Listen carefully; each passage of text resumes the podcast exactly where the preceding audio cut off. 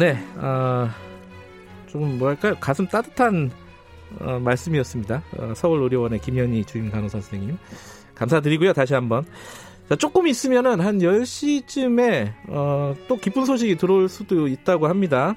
기생충이 아카데미 영화상에서 뭐 주요상을 수상할 가능성이 굉장히 높다. 뭐 많이들 아시는 얘기고요. 그래서 오늘 특별히 씨네21의 장영엽 편집장님 스튜디오에 모시고 관련 얘기 간단하게 좀 해보겠습니다. 안녕하세요. 안녕하세요. 잠깐만, 깐 영화제 때는 직접 가셨다면서요? 갔었죠. 그때는 편집장님이 직접 출동하신 건가요? 아, 그때는 제가 기자였습니다. 아, 승진하셨군요, 그 뒤에. 그러게요. 이번에는 이제 기자들 보내고, 네. 아, 지금 이제 한국에서 기다리고 계시군요. 네, 지금 뭐 저도 계속 대기 상태고요. 네. 이번 주말에 이 아카데미 시상식 때문에 제가 쉬질 못했어요. 아, 그래요? 아니, 시작도 안 했는데 뭘 못 쉬어요? 쉬면 되지. 왜냐면 준비해야 될 게 많더라고요. 그렇죠. 아, 네. 뭐 씨네21도 만약에 이번에 성적이 괜찮으면은 뭐 특별판 이런 걸 내겠죠? 저희 그 얘기해도 되나요? 네. 네, 지금 저희 이미 준비하고 있습니다. 특별판? 네, 그래서 이번 주 토요일에 발행되는 책이 이제 스페셜 에디션. 아예 한 권이 다 기생충이에요. 상 하나도 못 받으면 어떡하시려고 그런 기획을. 아, 그거 제가 다 계획이 있습니다. 다 계획이 있으시군요. 네. 예. 잠깐만, 깐 영화제 때 현장에서 계셨으면 그때 굉장히 놀라셨나요? 어떻습니까? 그때는 예상을 하셨어요? 아유, 그때 이제 저는 극장에서 딱 보고 나서 그냥 바로 느낌이 오긴 왔어요. 이 뭐가 바뀐 바뀌겠구나. 그런데 그게 황금종려상이다라는 그 예측은 정말 마지막까지 어렵더라고요. 왜냐하면 그 전에도 그 전해가 있잖아요. 그 전에 사례가 있거든요. 이창동 감독의 버닝도 정말 어마어마하게 좋은 반응을 얻었었는데, 현장에서는 그랬는데 결국 그때 못하는 걸 보면서 이게 못할 수도 있겠구나라는 생각을 하고 있었는데 마지막까지 안 불리는 거예요, 이름이. 근데 그 마지막까지 안 불리는 거는 되게 좋은 거거든요. 큰 상을 타겠다는 거거든요. 아, 마지막에 작품상을 부르나요? 마지막에가 황금종려상. 아, 황금종려상. 네. 아, 그래서 그때는 좀 놀라셨겠군요, 그래도. 아무리 그럼요. 그때 정말 놀랐었죠. 요번에는 뭐 사람들마다 예측은 좀 다르지만은 이 우리나라의 가장 유력한 영화 전문지 아니겠습니까? 씨네21이? 감사합니다. 씨네21 편집장님은 어떻게 예측을 하고 계십니까? 아, 이번에요? 예. 저는 그냥 좀 보수적으로 접근을 하겠습니다. 네. 왜냐하면 또 너무 기대하다가 큰 상을 못 하는 것보다는 기대를 좀 덜하고 큰 상을 받는 게 낫잖아요. 그래서 제 예측을 하기로는 일단 국제영화상 그 수상을 할 것 같아요. 왜냐하면 옛날 외국어 영화상. 외국어 영화상이죠. 왜냐하면 이 국제영화상이 일단 그 깐이나 베를린, 베니스 국제영화제에서 상을 받은 영화들이 많이 그 타게 되어 있어요. 왜냐하면 이 국제영화상의 기준이란 게 비영어권 영화를 대상으로 하거든요. 그러니까 영어로 제작되지 않은 영화인데 사실 비영어권 영화 중에서 세계적으로 가장 권위 있는 상을 수상할 수 있는 기회가 깐, 베를린, 베니스잖아요. 그래서 보통 전통적으로 이 아카데미 국제영화상은 이 세 의 그 큰 국제 영화제에서 큰 상을 받은 작품들에 돌아갔었습니다. 그래서 지난해 경우에도 외국어 영화상이었죠, 그때는. 외국어 영화상을 수상한 작품이 알폰소 쿠아론 감독의 로마였어요. 이 작품도 베니스 국제 영화제에서 황금사자상을 수상을 했었거든요.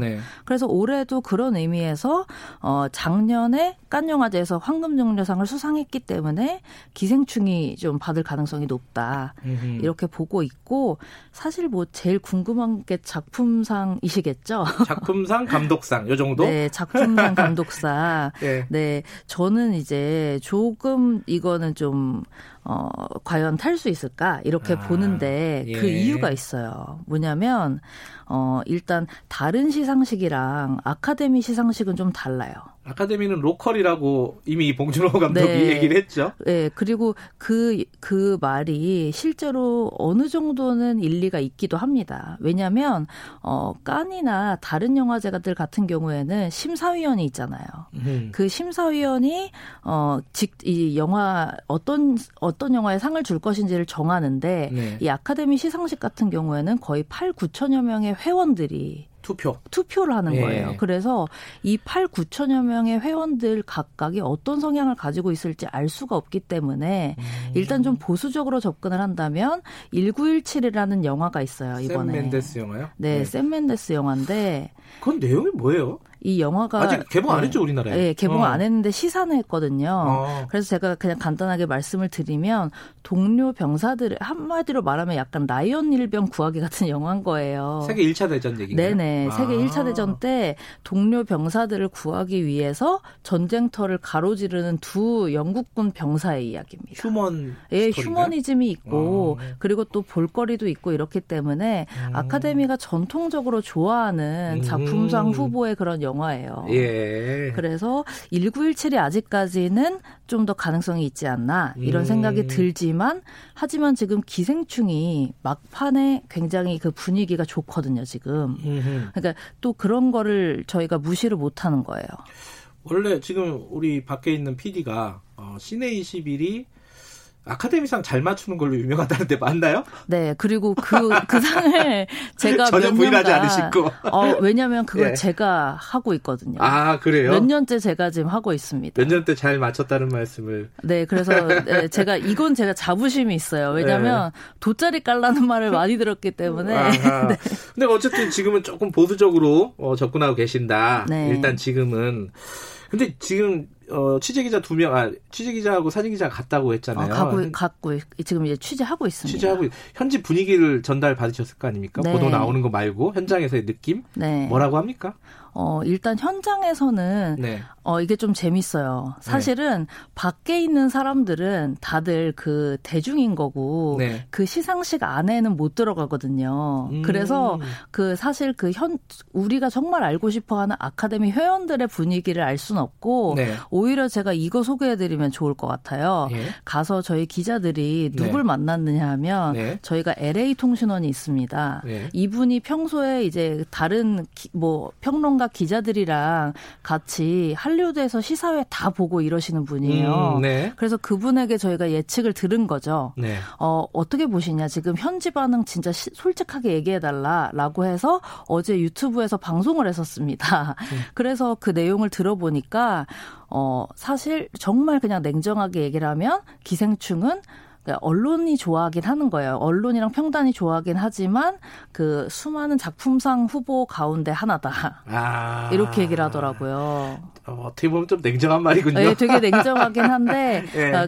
그 얘기를 했어요. 네. 아까 봉준호 감독이 말씀하셨던 로컬 영화제라는 얘기를 했어요. 왜냐하면 이게 미국 영화 시상식이기 때문에 네. 아무래도 정말 냉정하게 얘기를 하면 이 미국 영화이기 때문에 미국 영화에 상을 줘야지 왜 외국어 영화에 상을 줘라는 인식이 있을 수도 있다는 거예요. 그 회원들 중에 물론 외국인도 있겠지만 미국인들이 꽤 많으니까. 대다수니까 그런 생각을 가질 수밖에 없겠군요. 네, 그래서 그런데 예. 하지만 기생충이 지금 언론이나 평단에서 굉장히 화제인 건 맞아요. 네, 모두가 다 기생충 얘기를 하고 있고 네. 그리고 마지막까지 그 1917에 맞설 만한 그 강력한 그 작품상과 감독상의 후보작이라고 얘기를 하고 있는 상황입니다. 근데 그 기생충은 우리 1,000만 넘었죠. 우리나라에서. 1,000만이 넘었죠. 그렇죠. 많은 분들이 보셨을 거고 편집장님은 한두 번 보신 게 아닐 것 같은데. 맞아요. 그죠? 네. 근데 이 영화가 뭐가 그렇게 대단한 거예요?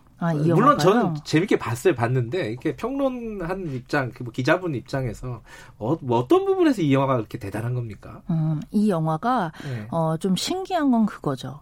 그러니까 한마디로 말하면 지금 그러니까 1,000만 영화 말씀하셨는데 1,000만 영화이기도 하면서 깐 영화제 황금종려상을 받은 영화인 거예요. 그런데 이거 자체가 되게 상징적으로 신기한 현상인데 어떻게 평단과 이렇게 이 대중성을 같이 이렇게 갖출 수가 있는가, 한 영화가.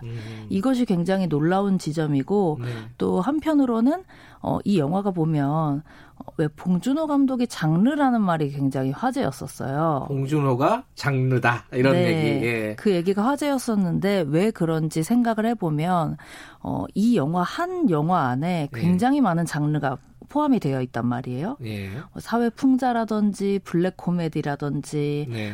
되게 호러적인 요소도 있고 그러니까 한 영화 안에서 이렇게 다채로운 모습을 보여줄 수 있다는 게 또 놀라운 점인 것 같고 네. 또 제가 봤을 때는 설국열차와 옥자를 거치면서 그러니까 봉준호 감독이 굉장히 한국적인 그 정서와 이야기를 나름의 그 어떤 장르적인 방식으로 잘 풀어내는 감독인데 이 설국열차와 옥자를 거치면서 글로벌한 감각까지 이 습득을 한 거예요. 네. 그래서 제가 봤을 때는 정확히 어떤 점이 이 기생충이 전 세계 관객들을 사로잡았는지는 네. 앞으로도 계속 이건 연구 대상이라고 생각을 해요. 그래서 학자들이 연구해야 될 대상이다. 저는 이렇게 생각을 하고 네. 예, 하지만 분명히 그 설국열차와 옥자의 프로덕션을 거치면서 이분이 배운 것들이 있을 것이다. 네. 그리고 그게 기생충에서 굉장히 네. 좀 긍정적인 방식으로 나타나지 네. 않았나 싶어요. 알겠습니다. 이 저희 필장님은 아마 제가 이렇게 물어보면은 좀 천박하다 이렇게 생각하실 수도 있겠지만은 지금 6개 부문에 올라가 있지 않습니까? 네. 돗자리 한번 피시죠. 이거 어떤 거 될 것 같으십니까? 네, 저는 일단 예. 아까 말씀드렸던 국제영화상 예, 생각을 하고요. 예. 그리고 저는 각본상을 예상을 합니다. 아하. 왜냐하면 지금 예. 각본상 쪽에서 대적할 만한 네. 작품이 하나 있어요. 네. 쿠엔틴 타란티노 감독의 Once Upon a Time in Hollywood라는 작품인데 이 작품이 아니고 타란티노 감독이 그 전에 각본상을 2번 탔어요. 그런데 보통 이렇게 몰아주진 않습니다. 아하. 네, 그리고 각본상이 그나마 다른 부문의 다른 본상 중요한 그 상들보다 좀 외국인 네. 감독에게 열어주는 그런 경우가 많아요. 또 이런 건 또 확률을 따져야 되거든요. 아, 그럼요. 확률이 중요하죠. 그래서 확률상 굉장히 전반적으로 대중적으로 지지를 많이 받는 작품이어야 되고요. 각본상이 네. 이제 유력하려면. 그리고 또 좀 열려 있고요. 네. 네. 그 외국인에게도 열려 있고 이런 여러 가지 그 생각을 해봤을 때 각본상이 유력한 것 같고 네. 더 많이 받는다라고 하면 편집상. 네, 왜냐하면 편집상이 지금 그 양진모 편집 감독이 왜 그 조합 시상식들이 있어요 미국에는. 네네. 그런데 배우 조합, 편집자 조합 이런. 예. 근데 편집 조합에서 예. 외국인으로는 최초로 탔어요 편집상은. 아. 그렇기 때문에 편집상도 기대를 해볼 만은 하다. 네, 그런데 제일 유력한 건 국제영화상과 각본상이고 알겠습니다. 작품상이 만약에 받게 된다면 올해 아카데미 시상식은 굉장히 재미있는 시상식이 될 거예요. 시상식도 재밌겠지만 우리나라도 굉장히 재밌을 거예요. 벌어진 현상들이. 잠깐만. 그러면 이 얘기 잠깐 짧게 하나 여쭤볼게요. 근데 왜 연기상은 이렇게 노미네이트가 안 되는 거예요? 연기상이요? 네. 사실 그 점이 좀 아쉬운 점인데 네. 제 생각에는 이제 배우 조합 쪽에서 네. 좀 더 보수적인 분들이 많았나 보죠. 아, 거기는 좀 많이 안 열려 있는 모양이군요. 네, 그래도 네. 저는 굉장히 의미 있는 일이 있었다고 생각을 하는 게 그 보수적인 배우 조합 쪽에서 네. 앙상블상을 줬잖아요. 기생충 팀에 전원에. 아, 그래요? 네, 배우들에게. 앙상블상 특별한 네. 특정한 배우한테 준 게 아니라. 그렇죠. 아, 그래요? 그래서, 그리고 그때 다 기립박수를 했어요. 아하. 그래서, 정말 그 기생충 배우들이 지금 미국에서 어떤 그런, 반응을 얻고 있구나. 이렇게 뜨거운 반응을 얻고 있구나를 그 배우 조합 시상식에서 알 수가 있었습니다. 네. 혹시, 봉준호 감독 다음 작품이 뭔지 아세요? 네, 다음 작품이, 근데 이제 지금 결정된 건 없어요. 왜냐면 차기작을 준비하다가 지금 오스카 캠페인을 본격적으로 시작을 했잖아요. 예. 근데 제가 알기로는 한국 영화 한 편, 네. 또 영어 영화 한 편을 준비를 하시는 걸로 알고 있고요. 그래요? 그중에 어떤 작품이 차기작이 될지는 알 수가 없고 예. 지금 감독님이 좀 집중을 하고 있는 주제는 생명이라고 합니다. 그거 뭐 너무 크잖아요. 네, 너무 큰데 저는 옥자가 생각나더라고요. 그래서 뭔가 옥자랑 좀 연관이 있는 영화인가? 이런 생각도 들고 그랬어요. 알겠습니다. 어쨌든 씨네21 대한민국에서 가장 유력한 영화 매체 씨네21 장영엽 편집장님은 국제영화상 그리고 각본상은 꽤 유력하다. 거기에 하나 더 하면 편집상. 물론 저는 문외한이긴 하지만 뭐 작품상, 감독상 다 받지 않을까라는 예측을 해봤습니다. 뭐 10시부터 시상식 시작되나요? 네, 그렇습니다. 예. 기다려보겠습니다. 오늘 감사합니다. 네, 감사합니다. 씨네21 장영엽 편집장이었고요. 김경래 최강시사 오늘은 여기까지입니다. 내일 아침 7시 20분 다시 돌아옵니다.